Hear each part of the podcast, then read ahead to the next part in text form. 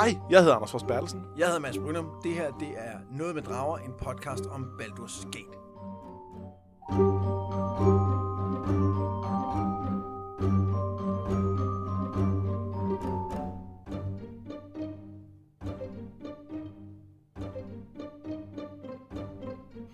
Noget med Drager, det er en podcast, hvor vi genoplever nørdkultur i et eller andet omfang. Vi har tidligere læst Dragonlands-bøgerne, krøniker og legender, og lige nu er vi i gang med computerspillet Baldur's Gate. Det er vi nemlig. Vi spiller fra den ene ende til den anden, og så snakker vi om det undervejs. Og har du ikke hørt med tidligere, så bør du måske gå nogle afsnit tilbage, for ellers så bliver det lidt ud af kontekst. Men vi er under andre steder glade for, at du gider lytte. Ja. Og man behøver jo ikke have spillet for nylig, eller have læst bøgerne for nylig. Vi resumerer, hvad vi laver og hvad handlingen er, for at kunne tale om fortællingerne, så man kan sagtens følge med, selvom det måske er nogle år siden, man har spillet eller læst bøgerne. Ja, hvis man aldrig har spillet Baldur's Gate, har vi hørt, at det er lidt svært at følge med. Der er nogen, der har prøvet. Ja. Men i det her afsnit? Ja, i det her afsnit, der kan man sige, der dækker vi, at vi simpelthen render lidt forvirret rundt i Baldur's Gate. Vi løser nogle mindre quests. Og så bliver vi involveret i kirkeintriger. Endelig så kommer Barton, vores helt, han kommer også ind. Det er mig. Ja, det er nemlig din karakter. Altså, det er jo ikke mig. Jeg spiller troldmanden Barton. Ja. Sorcereren Barton. Ja, præcis. Men han kommer i hvert fald i en helt ny slags livsfare. Og der har ellers været nogle stykker af dem. Ja, der har været mange. Og så er det jo også... endnu en gang et tidspunkt, hvor vi skal revurdere, hvad det vil sige at være en helt i Forgotten Realms. Altså, det er sådan et gennemgående tema, synes jeg, når man spiller Baldur's Gate. Ja, men jeg synes også, at det var også et tema, da vi snakkede Dragonlands, hvad det egentlig vil sige at være en helt. Ja, det er selvfølgelig rigtigt. Måske bare en fantasy-ting. Det synes jeg er fair nok. Det er jo noget tid siden, vi har optaget sidst. Og hvis I nu har siddet ude ved jeres podcast-devices og ventet uge efter uge på, at vi vil udgive igen, så er det jo nu, det sker. Det er nu, det sker. Hvis I nu sidder et tidspunkt i fremtiden og bare binge-lytter hele det her serie, så vil det ikke som om der er et mærke. Så vil I bare tænke, hvorfor snakker I om, der har været en pause? Jeg hørte jo et afsnit i går. Så skal du ignorere det, hvad de siger nu. Eller i hvert fald, så, nu har du konteksten, så du kan forstå det. Ja, nu ved du, hvorfor vi taler om det. Ja. Men nogle af jer har måske været ærgerlige over. Det håber vi nærmest, de har, fordi det betyder jo, I er glade for at lytte til os, og havde håbet på, at vi var lidt hurtigere med at få det her klar. Hvorfor er det, vi har holdt så lang pause? Jamen, det startede med, at jeg skulle flytte ind i mit nye hus, og det gjorde bare, at der var masser af tid med flytning. Så blev det jul, og ja. Så skete det der festival, som er den her store rollespilskongres, som er lige om lidt, hvor at, jeg skulle lave noget rollespil til. Og det har bare trukket tænder ud, og jeg fik også fast arbejde, jeg skulle passe. Så det er faktisk mest min skyld. Det mener jeg også. Jamen, det synes jeg, du har fuldstændig ret i. Men vi har begge to haft travlt, og det har... det har lige spist en pause her. Men nu er vi tilbage og regner med at udkomme nogenlunde, som vi plejer, eller som vi plejede før pausen, det vil sige hver 14. dag. Der er også lige en påskeferie nu, hvor vi tager afsted og spiller rollespil, og det kan være, at... hver 14. dag? Hver 14. dag, det skal nok gå. Og det der jo er måden, vi jo gør de her afsnit på, det er jo egentlig også længe siden, jeg præsenterede det. Det er jo, at vi starter med at spille spillet sammen i multiplayer, hvor vi sidder i hver vores computer over Skype og spiller og snakker. Og så først senere mødes vi og gennemgår det, vi har spillet. Og det er derfor, det er sådan lige lidt logistisk at få det hele til at fungere. Men nu tror vi, vi har styr på det. Ja, der skal afsættes lidt flere aftener, hvor vi begge to kan, og det er simpelthen, det er konkret lidt udfordrende. Ja, jeg har også en flok børn, der skal passes. Ja, det er noget værre noget. Ja. Og jeg har jo aldrig spillet Baldur's Gate før nu. Jeg ved, Anders, du har spillet rigtig meget, men på singleplayer. Og det er jo en lidt anden oplevelse, end det vi har, når vi spiller sammen. Ja, altså dels så bruger man mindre tid på at sidde og snakke om, hvad skal vi gøre nu? Og så er der også lidt med, hvordan sådan, spillet fungerer. Man kan godt mærke, at det er et spil fra slut-90'erne, og at multiplayer ikke var noget, man brugte så meget dengang. Fordi det føles sådan lidt som om, at en gang imellem så begynder spillet at have problemer, og der er sådan en forsinkelse på, når man prøver at pause i en kamp, og det vil nogen af jer derude tænke, det er rigtig irriterende. Man kan heller ikke styre, at begge spillers karakterer går ind ad en dør samtidig. Og det kan også skabe nogle udfordringer. Og så er der jo nogle gange, har vi oplevet udstyr, der forsvinder midt i det hele, vigtigt udstyr og sådan noget, så der er også nogle boks, altså rigtige boks. Ja, men sådan, Jeg kan heldigvis trylle udstyr frem, ja. Så det kan vi fikse, når det er. Det er bare IDKFA, er det ikke det? Nej, det var noget lidt mere kompliceret. Ja, men det er pinligt, at jeg ikke kan doom-koden for alle nøgler lige her i hovedet. Dammit! Jeg er også lidt klar over, at det var en Doom-kode, du talte om. Der var bare et stykke nørdkultur, der gik helt ind over på mig. Jeg har spillet Doom, men ikke særlig meget. Jeg kan huske udødelighedskoden, men jeg kan simpelthen ikke... Nå, men det bliver vi taget i skole for på Facebook. Ja, det vil blive påtalt. Skal vi kaste os ud i Baldur's Gate? Ja, det synes jeg, vi skal. Og der kan man sige, at i sidste afsnit, som jo er noget tid siden, der sluttede vi med, at Bartor, han rapporterede ind omkring nogle dobbeltgangers til vagtkaptajnen Scar. Det er inde i den her Fleming Fist compound, som, hvor byvagten holder til. Og der sluttede vi sidste afsnit. Og, der er nogle få, der væls den der. Okay, det var ikke mig. Nej, det var til nogle andre. Okay. Men så går vi jo så ud på gaden igen, og så kigger vi lidt omkring, og så går vi ellers på opdagelse i den store by. Vi starter vores sightseeing i den prægtige Hall of Wonders, som helt sikkert har et par stjerner i Volos Michelin Guide til Sværkysten. Carrie taler om at komme til vejr om natten, hvor der er færre vagtgæster for at nyde de smukke juveler i et andet lys, men Barton mener ikke, det vil være passende. Udenfor, der løber vi ind i drengen Varsi, som introduceres til sin pleje fra Tremaine, der er i sorg, fordi hans søn er død. Altså ikke Varsi, men hans rigtige søn. Ja. Det har plejesøn også. En anden søn. Ja. Det vil egentlig ikke være det store problem, for Tremaine er præst, åbenbart en rimelig dygtig en af slagsen, så han kan genoplive folk. Men Omberli-præstinderne vil ikke udlevere livet. Det er sådan, så sønnen lavede ballade inde i Omberli-templet nu. Så døde han der, og så vil præstinderne ikke udlevere det. Må jeg lige knytte en kommentar til det, fordi på et tidspunkt, så opfandt man vaskemaskinen. Ja. Og det ændrede meget på børneopdragelse, fordi at nu kunne man pludselig, man blev ikke være så bekymret for, om tøj blev beskidt, fordi du kunne få det rent igen, så det gjorde, at du ændrede den måde, du ligesom fik lov at lege på som barn. Hvis jeg kunne genopleve mine børn, så ville mange ting ændre sig. Altså, ja. For eksempel bor vi lige ved siden af en sø, hvor der lige har været is på, som måske ikke helt har været tyk nok, og jeg vil være med sådan, gå derned, prøv det. Prøv det? Ja, ja. Prøv det. Ja. Så lærer I på den måde jo. Jeg kan bare genopleve jer. Ja, det er smart. Ja. Altså, det gør jeg jo ikke, fordi jeg kan ikke. Jeg er slet ikke højt nok level. Nej. Men måske en dag. Ja, måske en dag.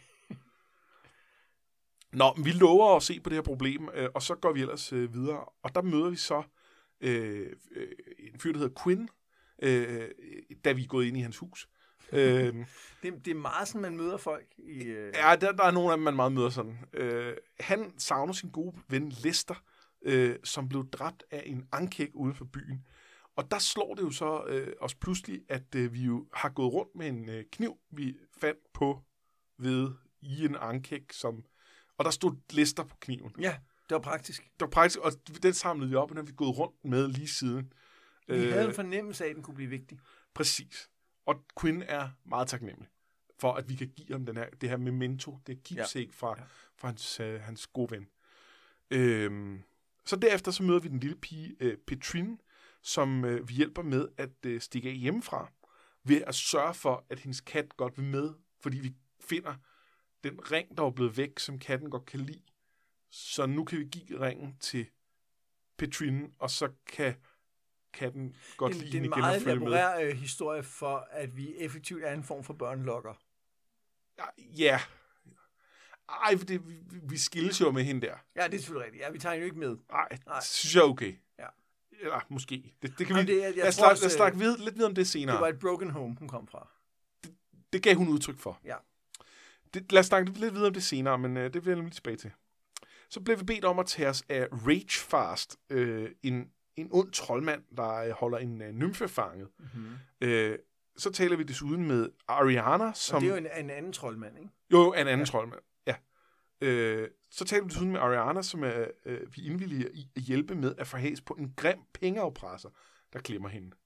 Ja. De har nemlig haft en eller anden affære. En twist. Det hed det i spillet, præcis. Ja. Så ja, det er noget værd. Hun er en adelskvinde, og han er en... Han er en ruffian. En skurk, tydeligvis. Ja, tydeligvis, ja. Pengeoppresser. Og jeg vil sige, uanset om han var, hvilken socialklasse han ellers kom fra, så er det, at man begynder at presse penge af folk, så er man lidt afskum. Så... Det er jeg enig i. Ja. Det tror jeg ikke i. På en af byens kroer, der blev vi angrebet af Ukrain Lasse, som er den seneste i en ret lang serie af legemordere. Don't they ever learn? Nej, åbenbart ikke. Nej.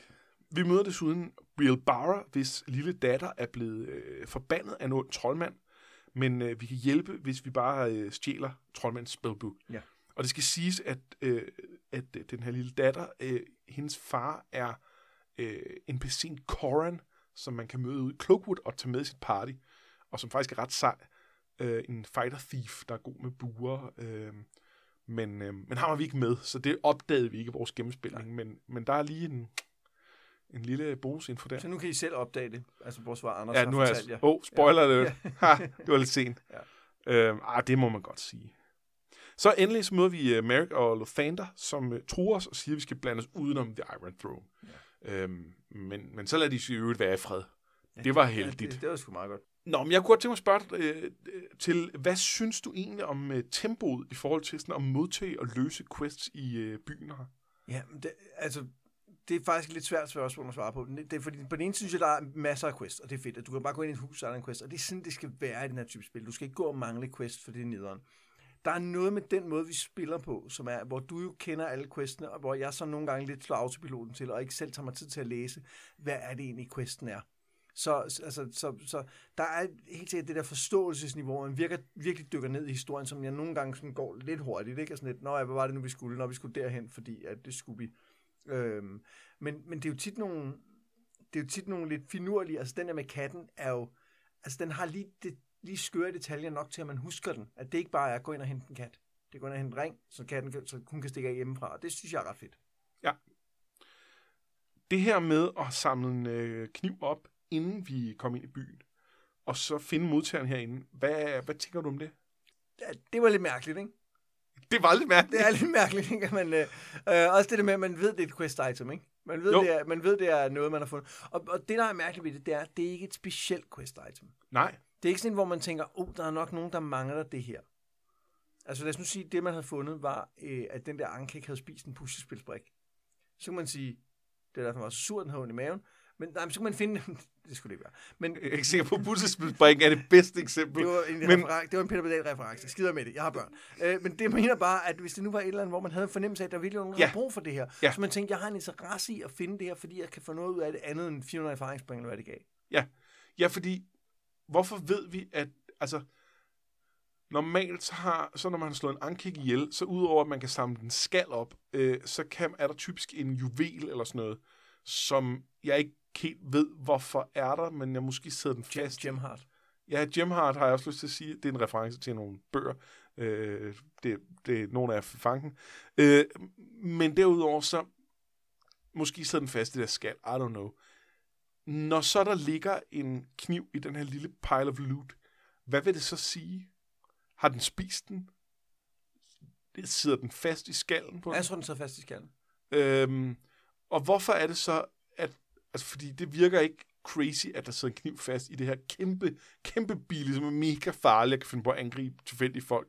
For der kunne godt være nogen, der havde forsøgt at forsvare sig mod den. Hvorfor er det, at vi tænker, det er nok nogen, der er nok nogen, der savner den her helt almindelige dagger, som vi normalt aldrig vil samle op. Men spørgsmålet om tanken egentlig er, at man skal tage dem i omvendt rækkefølge, at du tager ind i Baldur's Gate. Det er 100% det, der er tanken. Så går du ud og tager questen. Det er 100% det, der er tanken. Men når nu man har friheden til at tage dem i den rækkefølge, man vil, så bliver det bare dumt. Jamen, så er der omvendt noget spildesign i det, altså hvor det giver rigtig god mening, at man ikke skal have været frem og tilbage, hvis man tager det derude, ikke? Ja, undskyld, jeg siger så åbenlyst, at man skal nok være inde i Baldur's Gate først. Ja, selvfølgelig skulle man det. Men du kunne sagtens have lavet questen på den anden måde. Ja. Du kunne sagtens have lavet, at det var en ting, hvor du så tænker, jeg vil gerne vide, hvem der mon har den anden halvdel af den her magiske ting. Ja. Eller et eller andet, ikke? Wow, det er en mærkelig gadget. Den er vi da nødt. Det er jo ikke bare en almindelig kniv, som vi har fundet masser af. Det er jo et eller andet specielt. Det må vi tage med. Men dem har der været nogle stykker af de her, ikke? Ja. Altså, hvor vi skulle finde et eller andet, som har fundet det inden vi fandt dem, der havde brug for det. Ja. Jo, men for eksempel, vi fandt på et tidspunkt fandt vi et brev, som vi ikke havde fået hende, der savnede nyt fra sin forlovede. Men det er ligesom noget andet. Der er et brev. Ja, det må der være lidt... nogen, der savner et sted, ikke? Man føler sig lidt som en good guy. Man går ud og opsøger hende og finder ud, hvor hører det til, der brev. Men det er en rigtig god pointe. Kniven er lidt mere dodgy. Nå. Ja. Hende her med katten. Ja. Bør man hjælpe små børn med at løbe væk hjemmefra? Ja, det er et godt spørgsmål. Altså, hvis man er de sociale myndigheder, så ja. Så... Men det er et, det er vi ikke. Nej. 2, de sociale myndigheder prøver typisk at finde et nyt hjem til barnet. Ja. Altså, nu snakker vi om, at det var broken home. Hun snakker om, at hendes onkel var mean. Og det kan jo dække over mange ting. Ja. Men hvor galt skal det egentlig være, før vi siger, at det at bo på gaden, som jo er det, hun kommer til at gøre nu, at det faktisk er bedre, end at bo hos onkel? Hun har sin kat. Det har hun, men katte, de løber væk. Nej, ikke den her, fordi hun har ringen, hun gerne vil lege med. Den har hun allerede mistet en gang. Det er rigtigt. Hun er fucked. Desuden ved vi ikke, hvor gammel katten er. Det kan være, den krasser ind lige om lidt. Ja, hun er godt nok. Hun er på den. Eller nogen spiser den, fordi de bor på gaden, og folk er fattige og sultne. Ja. Men det er jo en udfordring med den her type spil, at man bliver nødt til at tro på den information, man får, og man ved ikke, hvad der er det rigtige. Og det er jo også... Jeg tror da gerne på, at han er mean. Men hvis det betyder, at han stikker en lussing for meget en gang imellem, det er bestemt ikke godt. Det er god børneopdragelse. Det skulle han i høj grad lade være med. Men nu kommer hun til at bo alene på gaden. Lille pige, alene med sin kat. Der kommer til at ske langt værre ting. Ej, hun kommer med Thief Skills, eller Beggar's Guild, eller et eller andet, og så får hun en god opvækst. Ja, hvis hun er player character. Men ved vi, at hun er det? Nej, det kan godt være, hun faktisk var en NPC. Så er hun færdig. Ja, det er rigtigt. Jeg er lidt tvivlende over for, hvor meget godt vi gjorde for den lille pige. Men vi fik erfaringspoint. Så det på en måde har været godt, ikke? Det var godt for os. Ja, det er rigtigt. Nå, vi fortsætter rundt i byen, og så får vi taget opgøret med den her pengeafpresser, Syrtemark. Så fortsætter vi direkte til en anden kro, denne gang på et skib. Og der tager vi os af den onde troldmand, der havde forbandet Bilbaras datter. I den forbindelse løber vi dog også ind i 2 forstyrrede individer, der taler om entropi og angriber os. Vi dræber dem og tager deres fede handsker. Ja. Yeah. Så møder vi igen. Og det er også der, nu er jeg jo ikke meget for victim blaming. Jeg synes, det er en uskik. Ja. Men de her bliver vi altså nødt til at tage fat i, at udover, altså de angreb os faktisk. Ja, det gjorde de. De var faktisk selv om. Og så havde de der fede handsker. Ja. Altså det skal vi også holde fast i. At man må lade være med at løbe rundt i nærheden af eventyr med sådan nogle fede handsker, som vi skulle have. Altså, de antaster tilfældige folk på en kro. Det er spild af gode handsker. Vi prøver at redde verden. Nemlig. Vi kan udnytte dem meget, meget, meget bedre. Det jeg siger, det er, at hvis vi nu hypotetisk forestiller os, at jeg først valgte et story choice, der gjorde, at vi ikke kom op og slås med dem, så kunne det godt være, at Anders har insisteret på, at vi skulle gå tilbage og så prøve at slå dem ihjel. Altså, hvis det var det, der var sket. Hvis det var sket, så kunne det godt have været sådan. Hvad det var for nogle handsker, det kommer I til at høre lidt mere om, når vi i slutningen af afsnittet har mit pro-tip lifehack, hvad det hedder. Du sælger det godt. For der skal jeg snakke om handsker. Hashtag ProTip Lifehack. Sådan. Pro-life hack. Så går vi videre i byen, og der møder vi igen Lothander, den ene af de her 2 bøller, der truede os. Og han fortæller, at hans kammerat, så at sige Merrick, har forgivet os, og at vi kun har 10 dage tilbage at leve i.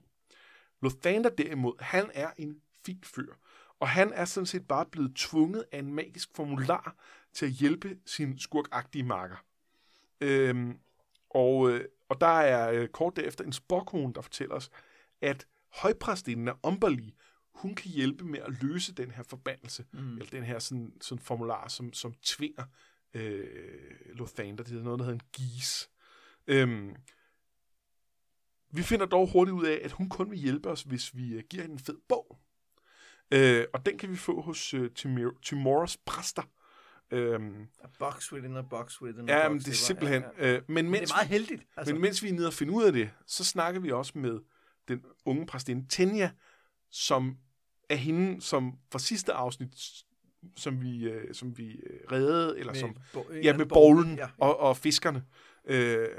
Hende overtaler vi til at give os livet, den der dreng, som var død derinde. Så vi når sådan ligesom noget af vores ærne inde med men vi føler os også lidt som ham manden med sækken med de rødne æbler, ikke? Hvor man hele tiden kan bytte den til en ny ting. Ja, der er jo virkelig... ja. Nå, men vi kommer i det mindste afsted med det her lig, og så leverer vi det tilbage til faren, som tryller drengen levende igen. Og så overtaler vi også Timoras præster til at udlevere den her vigtige bog. Og han er jo faktisk selv en af Timoras præster, og der er ikke direkte nogen relation imellem de to quests, og det er forskellige folk, der ligesom kører dem. Man kunne godt have bundet den endnu mere sammen der. Der var lavet en endnu mere crazy lang løben frem og tilbage. Men det gjorde de så ikke her. Det tror jeg måske var meget godt. Ja, det tror jeg også fint. I Umberleys tempel tilbage med bogen, der går det imidlertid galt. Bartor prøver at være høflig over for højpræstinden, men hun opfatter ham i stedet som svag og krybende, og nægter derfor hjælp, og så kommer det til kamp. Altså dem, det går galt for, er jo præsteskabet. Ja, fordi kort efter, der ligger der døde præstinder overalt, men vi har en skriftrulle, der kan befri Lothander fra den der formular, der styrer ham, og vi har desuden stadig den magiske bog, vi skulle bytte med, men i stedet for at levere den tilbage til Timoras præster, så giver vi den til Jaheira, som straks læser den og får større indsigt i verdens mysterier. Win-win. Win-win. For os. Ja, for os. Ja. Vi finder så desuden Lothander, som giver os halvdelen af modgiften, fordi nu har han fået den her, han er blevet befriet. Og så fortæller han, hvilken kro Merrick gemmer sig på, hans marker der. Der opsøger vi så ham, vi får ham slået ihjel, og så tager vi den anden halvdel af modgiften fra der, drikker den, og så er vi igen i sikkerhed. Yay. Det var heldigt. Det med giften, det var godt nok en lidt omfattende sådan sidequest. Hvad synes du om den? Jeg synes, den var helt åndssvagt. For jeg troede ikke på den et øjeblik. Altså, jeg troede simpelthen, jeg sådan lidt, hvad? Han fik giftet sig? Det var først, at du forsikrer mig, jo, hvad sker der, hvis vi venter 10 dage? Men så dør vi, hvad? Nej, det giver ikke nogen mening. Det lød simpelthen så plat. Også fordi, hvordan har han forgiftet os? Vi mødte dem ude på åben gade. Hvordan har han forgiftet os? Altså, hvorfor er der ikke noget hint, når man møder dem om, at der er sket et eller andet? Altså, du mærker et prik, eller han giver os et glas med mjød, eller et eller andet. Det virker så dumt. Ja. Ja, det var helt dumt. Kunne han ikke have kastet en formular eller noget? Og det kunne han ikke, fordi så skulle man have lagt den ind i spillet som en effekt, og så kunne vi have nået at forpure den, og så kunne vi have ødelagt hele questen. Man kunne godt have lavet en cutscene, hvor han gjorde det. Det skulle man have gjort. Ligesom med for eksempel et overfald i starten, ja. Der kunne man sagtens have lavet sådan en. Også fordi det ville give mening, for det er jo netop en omfattende quest, så man kunne sagtens lige have gjort et eller andet. Den var simpelthen så dum.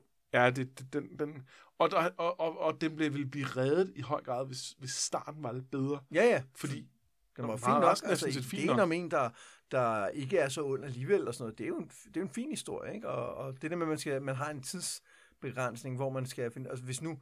Du vidste, hvor vi skulle hen for at finde de ting, vi skulle bruge, men hvis man ikke vidste det, så kunne det hurtigt gå 5-6 dage, ikke? Og så jo, man rendte rundt og ved det ikke helt, ja. Sådan noget. Blev vi færdige med den der med hende, der blev afpresset? Ja. Okay. Det går godt, at du kom tilbage til den senere. Nej, det havde jeg faktisk ikke tænkt. Fordi Bartor er jo en good guy. Altså, yeah. Det har vi fået eksploderet mange gange. Men lige der havde jeg altså lyst til at begynde at afpresse hende, som en af valgmulighederne var. Hun er simpelthen så irriterende. Ja, så kan hun lære det. Nej, men det må man jo ikke, men altså, det er jo virkelig, hun var simpelthen... Det var jo hende, der havde været en tøjde og haft en twist. Men det var ikke det, der var problemet. Det, der var problemet, var, at hun badmouthede ham bagefter. Altså, var virkelig... ham, der afpressede hende. Ja, nej, det synes jeg også er... Det er også... Nej, hun altså ikke afpresningsdelen, men sådan i det hele taget folk, der var under hendes stand, også os. Inklusiv. Ja. Det var det, hun gjorde jo. Ja, hun var lige irriterende. Ja, hun var mega irriterende. Men det synes jeg også er fedt. Altså, det er også en sjov detalje, at du hjælper en og tænker, jeg er en knight in shining armor, og så bliver du bare svinet til. Men så er det jo heldigt, at det er bare sådan en good guy, hvorimod, ja. at du tydeligvis bare vil afpresse folk for at være, fordi de var nogle idioter. Nej, jeg sagde, jeg fik lyst til det. Jeg er jo også, nej, det er rigtigt, jeg havde gjort det. Nå, men jeg kunne også godt tænke mig at høre, nu er Umberly jo godt nok sådan en såkaldt ond gud, men er det ikke stadig lidt problematisk at dræbe så mange præster? Nej. Det er jo hellige folk. Nej. Og det er okay. De angreb os. Ja, men vi var jo inde på deres område. Nej, men vi var inde for at bede om en tjeneste. De blev sure over noget, vi sagde. De angreb os. Vi slog dem ihjel. Det er okay. Selvforsvar. Der er simpelthen der er ingen diskussion her. Det er fuldstændig legalt. Altså... Det var noget andet, hvis vi havde gået ind og havde dræbt dem, uden de havde angrebet os. Så havde det været problematisk, uanset hvem det var, vi dræbte med her. Der er simpelthen ikke nogen tvivl. Og det er sjovt, de ikke lærer det, ikke? Prøv at tænke på alle de legemordere, der er blevet sendt efter os, og så er døde på stribe. Og så tænker de, vi skal lige slås med dem her. lad nu være, altså giv os nu bare de erfaringspoint med det samme. Ja. Så. Nu da vi sådan er sikre igen, så kan vi jo fortsætte med at klare de her forskellige mindre opgaver, og vi opsøger derfor Ragefast, altså ham her med nymfen, og sørger for, at han aldrig igen kan indfange uskyldige naturkræfter, eller noget andet for den sags skyld.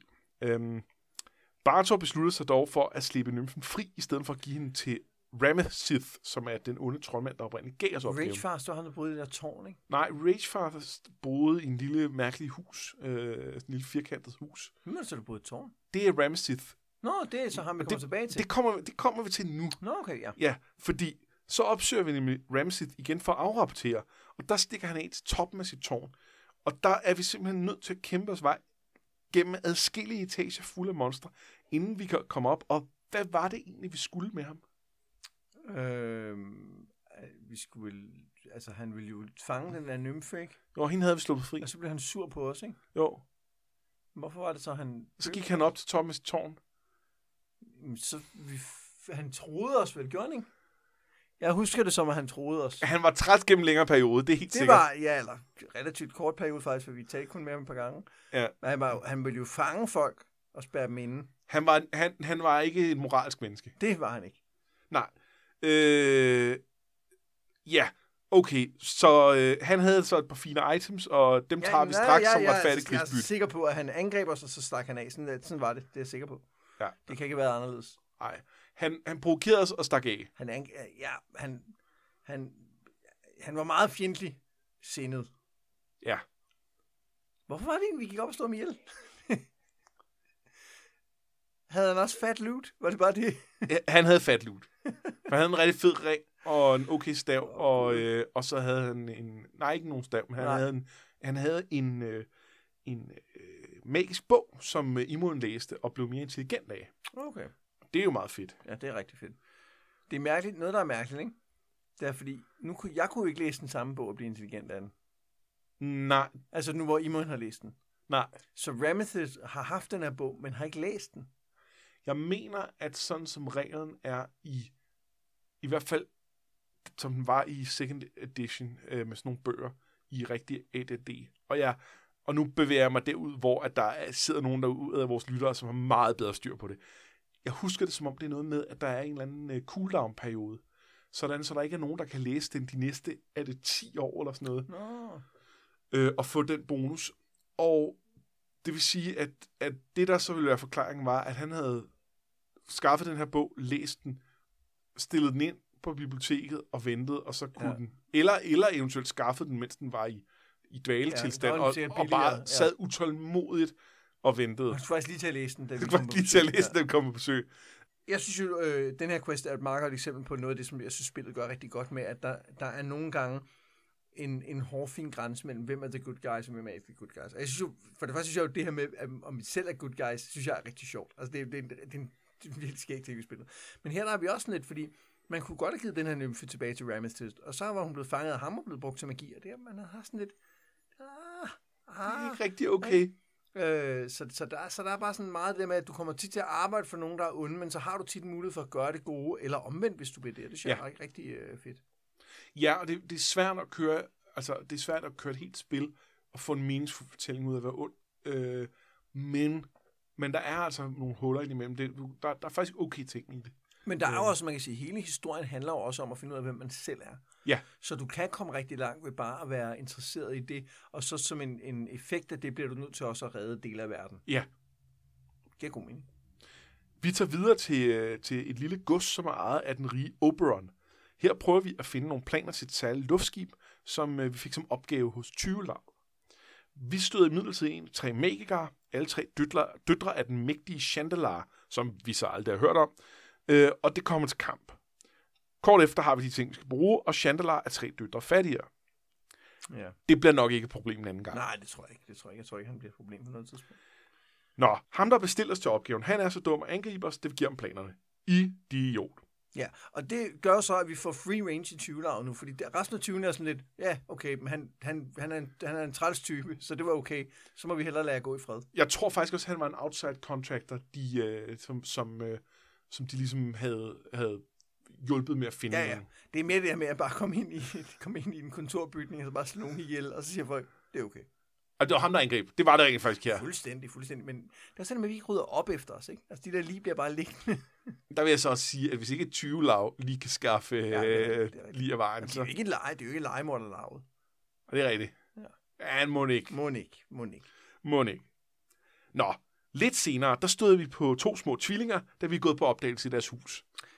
Ja. Så dukker først troldmanden Javis op, og siden dryden Voltin. Javis siger, at Voltin vil bortføre tvillingerne, mens Voltin siger, at Javis er en gammel gris, der lurer på dem.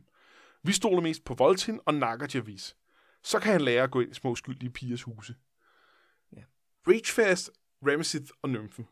Er det lidt for meget damsel in distress? Nej, det synes jeg ikke, fordi det er der ikke så meget af i spillet i øvrigt. Altså, der er elementer af det, men til gengæld så er der også nogle gange, hvor for eksempel hende her præstinden, som hjalp med den her borgle med fiskerne, hun er jo på nogen måde er hun jo en damsel i distress, men samtidig er hun jo også en mega sej troldkvinde, som kan nogle tricks, ikke? Og hun har bare ikke lige den ting, hun skal bruge. Så det ved jeg sgu ikke helt. Altså også fordi man har muligheden for bare at fange den der nymfe og give hende videre til en ny troldmand. Hvad tænker du? Nej, jeg tror ikke, jeg er så uenig. Jeg synes det kan mening. Men det læner sig op af, ikke? Men jeg tror, at det vil være et større problem, hvis der var flere questions, der handlede om det. Ja, det er en god pointe. Det er ikke mit indtryk, at der er mange af dem, selvom de helt sikkert er rundt omkring. Yes. Så kunne jeg godt tænke mig at høre, hvorfor sagde Barton ja til at stjæle planerne for det her luftskib, når der nu er så meget andet tyveri, som han ikke generelt støtter op om? Jeg husker, fordi det er noget tid, som vi har fået den her liste, og jeg husker det som, at planerne var at bruge det her luftskib til at starte en krig et sted. Og det ville vi jo forpure, hvis vi fik, hvis vi fik stoppet planerne. Så jeg tror, det var derfor. Ja, okay. Fordi jeg har jo på vegne også sagt nej til andre 20 opgaver. Det har du. Synes jeg var amoralsk. Det har du. Ja. Og det har været hårdt. Mord, det er mere mig. Folkemord. Ja. Det er okay. Tyveri? Det gør man ikke. Nej. Privat ejendomsret? Ja. Det er ikke... nej, altså ikke privat ejendomsret, for jeg har ikke nogen problem med at gå ind i folks huse for at møde dem. Eller for... altså... Nej. Ting. Nej, det er faktisk ikke. Nej. Det er mere det med at tage ting fra folk. Medmindre de døde først, så er det okay. Så er det okay. Så nej, de bliver ikke rigtig mere. Så kunne jeg godt tænke mig at vide, er det kun helte, der må gå ind i små pigers huse? Ja. Så er den ikke længere. Nej, jeg synes ikke, der er ikke nogen gråzoner her. Hvis du ikke er en held, så skal du holde dig væk. Er vi helte? Ja, vi er 100% helte her. men det er faktisk, den er jo også en interessant quest, den her. Fordi det er jo sket flere gange i spillet, at vi får en opgave, og så når vi er ved at løse den opgave, så får vi noget modstridende information, og så skal vi finde ud af, hvad vi gør, end vi gør. Men her er der faktisk nogle hints, når man læser teksten, hvor der ligesom står, jeg stoler mere på, han lyder lidt shifty ham den anden, og det var det, vi valgte at gå efter og sige, okay, men så stoler vi altså på, at det er... at hindryden er mere... hun er mere legit end den anden. Ja, men der var nogle hints nemlig. Vi tror nok, at vi faktisk reelt gjorde det rigtigt. Ja. Og det synes jeg er en meget fed ting, at man lige bliver nødt til at lave lidt tekstanalyse og sige, nu synes jeg generelt tekstanalyse er rimelig awesome, men det var ikke sådan den akademiske del, der tændte mig, men mere sådan, at man bliver nødt til at, man kan ikke bare sige, det er altid den anden, der har ret. Nej. Fordi sådan er der også mange quests, der er lavet sådan, at du får noget information, så får du ny information, og så ved du, at det er den nye, der nok er den rigtige. Men her var det sådan lidt, det kunne være begge to, men det kunne det alligevel ikke helt, når man er liste. Nej, det kunne. Det var generelt vores resume for afsnittet her, men jeg kunne godt sådan lidt mere overordnet tænke mig at spørge, fordi det her er nok det afsnit, hvor vi i mest har rendt rundt og lavet sidequests inde i Baldur's Gate. Vi nåede lige ind i sidste afsnit, men der var der også noget hovedquesten faktisk, og jeg kan allerede godt nu løfte sløret for, at næste afsnit, der går vi videre med hovedquesten, og for i det store hele rundet alle de her små sidequests i byen af.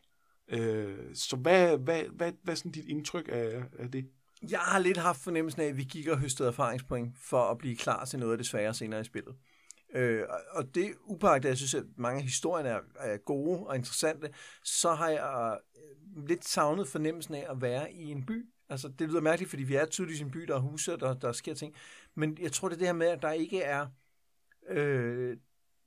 at hele byen er enkeltstående ting, der hænger sammen internt, men der er ikke rigtig noget stort, der er, hvor at når vi gik ud på kortet, så havde vi hele tiden et eller andet, der pegede sin retning. Om der var noget med en jernkrise, om der var noget med nogen, der boede heroppe, der var noget med den der by, der lå heroppe, vi kunne gå op og undersøge. Hvor her i Baldur's Gate, synes jeg lidt, vi har manglet det, som ikke kun forstået som hovedquesten, men jeg har manglet en idé om, hvad det der foregår i Baldur's Gate. Ja, det kan jeg godt følge. Og jeg har ikke tænkt over det, sådan, når jeg selv spillede, men der er et eller andet, der mangler et eller andet, der skaber sådan sammenhængskraft i byen. Noget, der gør, at man føler, at det er mere end bare en masse NPC'er. Også fordi spillet hedder Baldur's Gate. Ja. Altså, det burde være sådan, at man kom derop, så stod der kor og sang halleluja og sagde, nu sker der noget vildt, ikke? Nu sker der noget vildt, og det gør der ikke rigtigt. Og det er jeg heller ikke sikker på, at du vil opleve, at der i løbet af hovedquesten for alvor kommer payoff på, det hedder Baldur's Gate.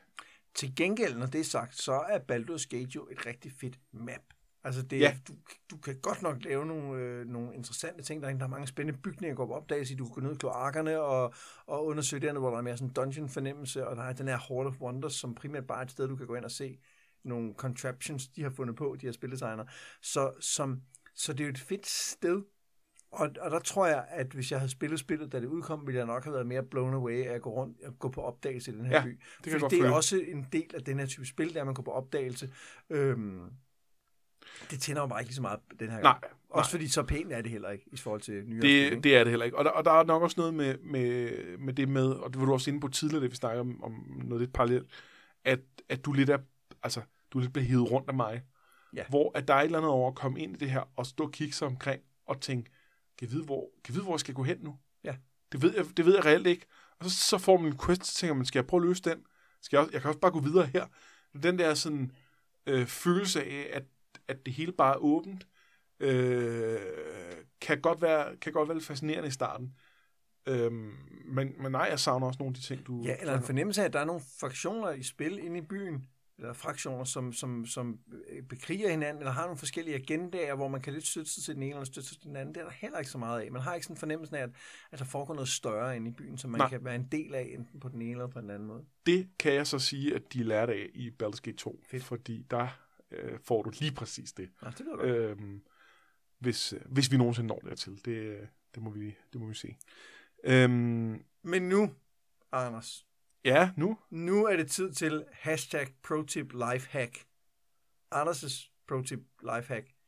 Og det vil sige, at nu kommer der en jingle. Eller, altså ikke nu, men nu.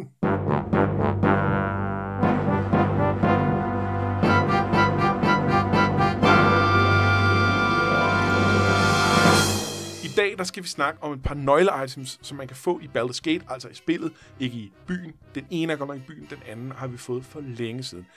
Der er tale om 2 par handsker, og det er ikke bare almindelige handsker, de er magiske handsker, og det er sådan nogle, som man kan bygge et helt party omkring.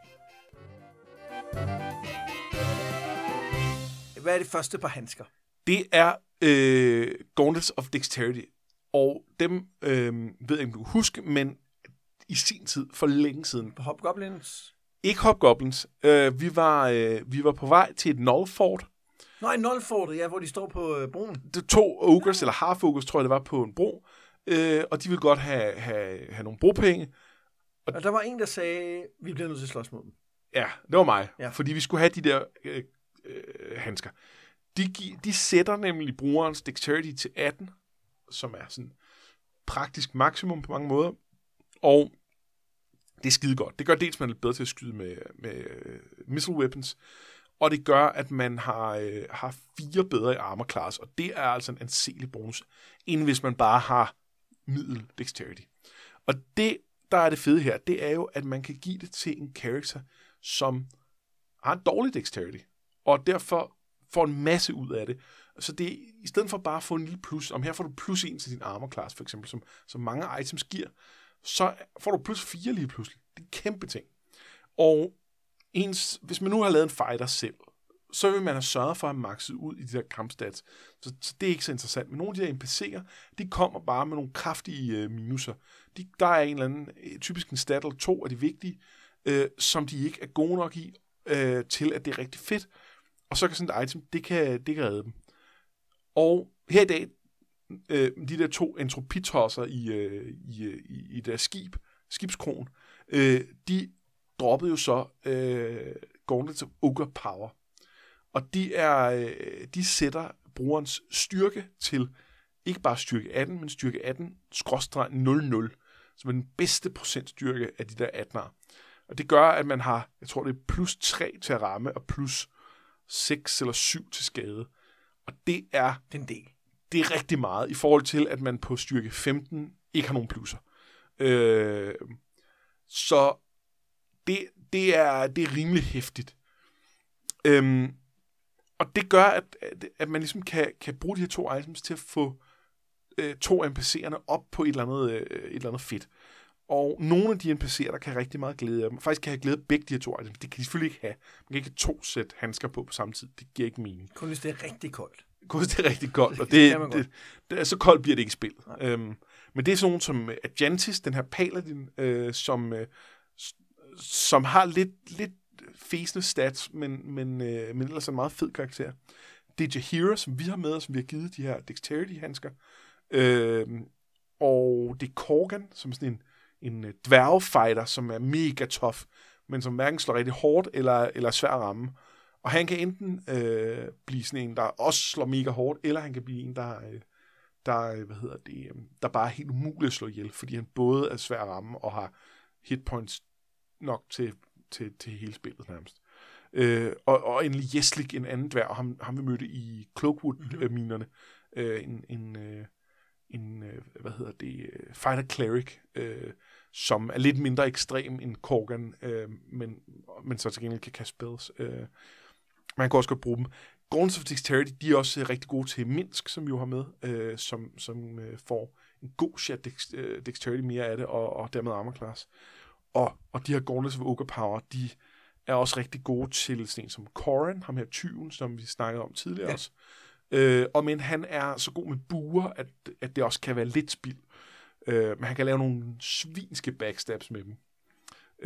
Khalid er rigtig god med Gauntlets of Ogre Power. Han har til gengæld ikke brug for de her dexterity. Det er ham, der har fået dem hos os. Og sammen med de der 4 stjerner i longsword, som han efterhånden har, så, og et longsword plus 2, han slår rigtig hårdt. Og han slår ret hurtigt også.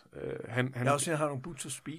Ja, de hjælper ikke på, hvor hurtigt han slår. Men hvor hurtigt kommer hen og slår. Og det er nemlig rigtig godt. Ja. Så han er et bæst lige nu. Og endelig Monteron, som også er sådan en fighter thief. Ham vi mødte i starten sammen med Sara. De her onde folk, vi mødte lige tidligt.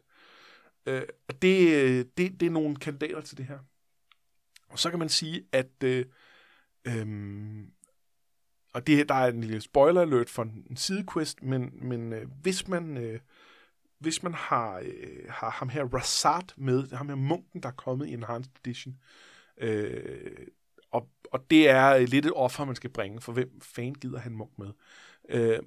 Men hvis man har det, så kan man løse hans quest, og der kan man få endnu et item, der giver sådan en hamper styrkebonus, eller sådan en sætter en styrke til styrke 19, som er en lille smule bedre end 18.00, men ikke meget. Der er simpelthen en, der er bedre end... der er så til gengæld nogle andre drawbacks, men det kan I selv opdage. Men det er jo en chance for... Dels er det en chance for, at der er endnu en karakter, der kan blive boostet, hvilket jo i sig selv er fedt. Og dels så det, at det er et bælte. Det gør, at man kunne kombinere den med dexterity, ja. så man kan lave en eller anden rigtig grum.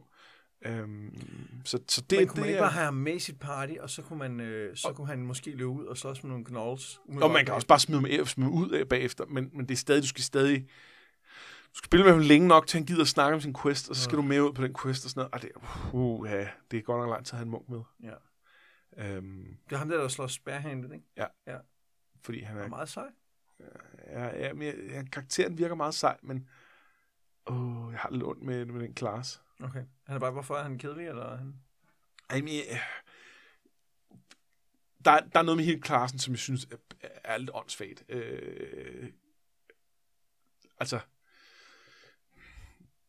Det er fint nok, at man kan slås uden våben. Det kan være praktisk. Men hvorfor ikke bare tage et våben med? Fordi det må han ikke. Hvorfor kan mages ikke bare bruge... når de må gerne bruge sværd, må de ikke?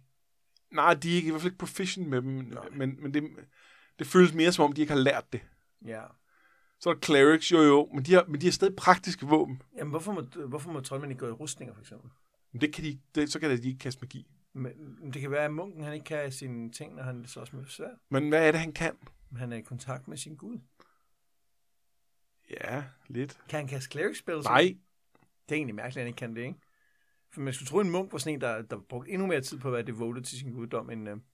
Det virker som om, man lidt har set sådan nogle Shaolin-munke. Og så ja, man tænker, det har man. Kunne det ikke være fedt, hvis vi lavede sådan en klar? Præcis. Ja. Og det synes jeg er lidt dumt. men det handler også om, at sådan som levelsen er struktureret i Baldur's Gate, så er munkeklassen på de tidlige levels, den er ret fesen. Den bliver bedre senere. Den bliver bedre senere, har jeg forstået. Jeg har ikke, som sagt, eller som det måske fremgik. Men jeg tror, du har nævnt det en anden gang. Har jeg ikke prøvet at spille igennem med det, men i toeren, når man er højt level, så skulle han være ret sej. Eller en anden munk, hvis man har det med. Eller selv har lavet det. I et andet er det lidt mere træt. Det var pro-tip lifehack fra Anders, eller pro-lifehack-tip. Det der, hvor Anders fortæller dig, hvordan du skal spille Baldur's Gate. Præcis. Og det var også denne uges afsnit. Vi er på vej på fasthold for at spille rollespil hele påsken, og så går vi tilbage foran computerskærmene og kommer videre. Og forhåbentlig også videre med hovedquesten. Det er det, jeg glæder mig til nu, kan jeg mærke. Det gør vi. Det kan jeg godt. At vi får styr på The Iron Throne. Og jeg kan sige, at vi skal lige nå en sidste sidequest inden. Og det er en festlin, vil jeg sige. Der er nogle hårde kampe, dem kan du glæde dig til. Fedt. Men vi har jo været gode til kampe indtil videre. Jeg kan ikke huske den eneste gang, hvor vi ikke har klaret kampen. Men det kan jeg heller ikke. Nej, overhovedet ikke. Og første forsøg... Der var nogle edderkopper, men det var tidligt. Nej, det var tidligt. Det var meget tidligt. Ellers har vi ikke brugt den der quick load, quick save funktion. Nej, overhovedet ikke. Nej, overhovedet ikke. Jo, altså når spillet laver glitches, så vi ikke får pauset tidsnok, eller sådan noget, så gør det ikke. Ja, men ikke... Når det ikke er vores skyld. Lige præcis, ja. Ja, men jeg har været Mads Brynum. Jeg har været Anders Frost Bertelsen. Det her, det var Noget med Drager.